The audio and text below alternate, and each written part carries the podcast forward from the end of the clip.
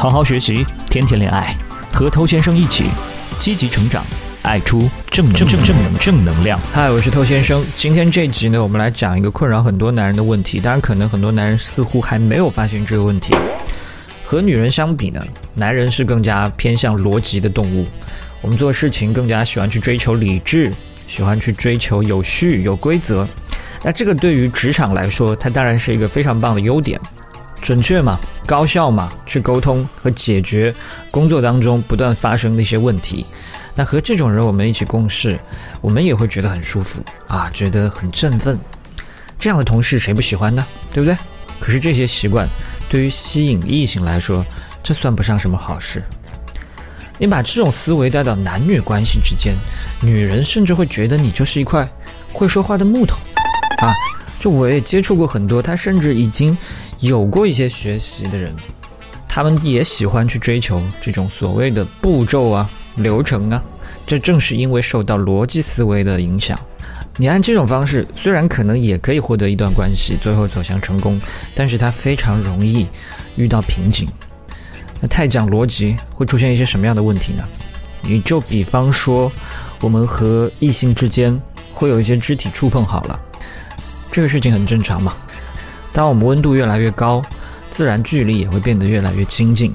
所以发生这些接触的时候，最关键的是注意到自然而然，是注意到情绪的流动。我们有情绪了，才会有这些亲密。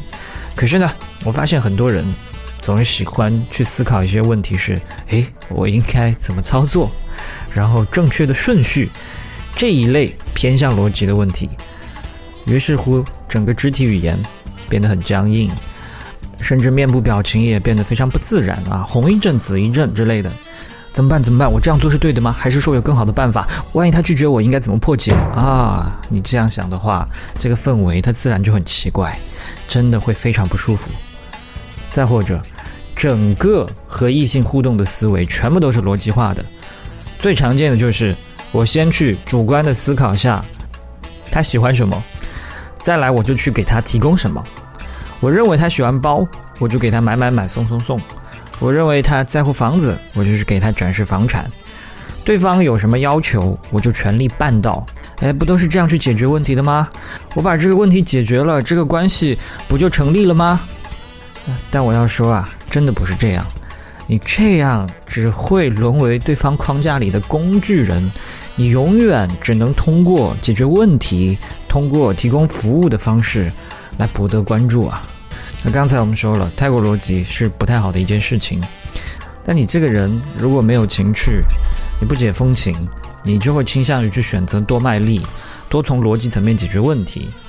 我来讲一个故事啊，大概三年前的时候，我电脑经历了一次硬盘的崩溃，里面所有的数据通通都没有了，包括我当时每日每夜都在准备的课程。那结果一夜之间数据全无嘛，那整个心情简直就是万念俱灰，都不足以来形容。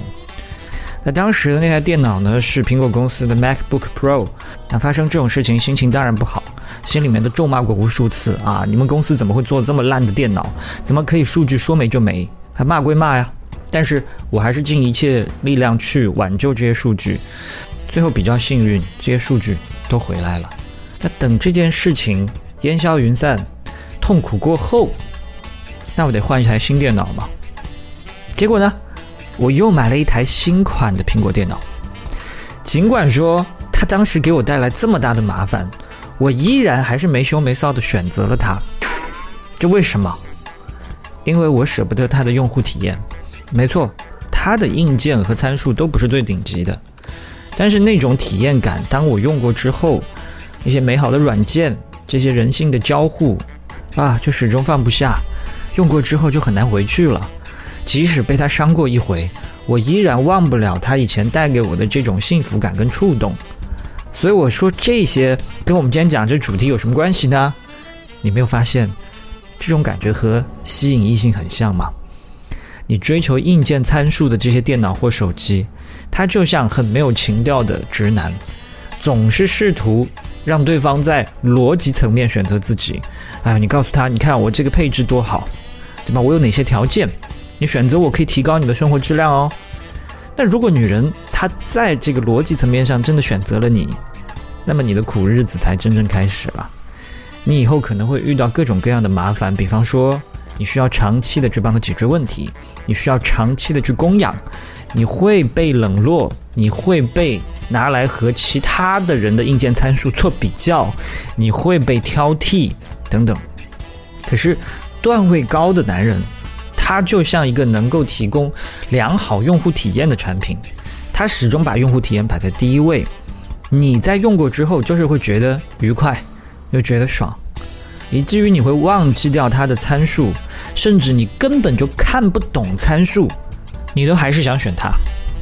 它总能给你快乐，然后偶尔也会给你一点悲伤。所以今天我们讲这一集，要给你提的几个醒：第一个，吸引它是一种艺术，它不是科学。你不要总想着从逻辑层面解决问题，逻辑反而会破坏吸引。第二。步骤和流程这些事情呢，它只能减少一些犯错，但是它不会令人心动。三，吸引异性时，用户体验比硬件参数要重要太多了。最后，你一门心思想要去拼硬件参数，最后只会沦为供养者。好，我是偷先生。如果你喜欢我的内容的话，欢迎点击关注，在未来第一时间收获我提供给你的价值。也欢迎你把节目分享给身边的单身狗，这是对他最大的温柔。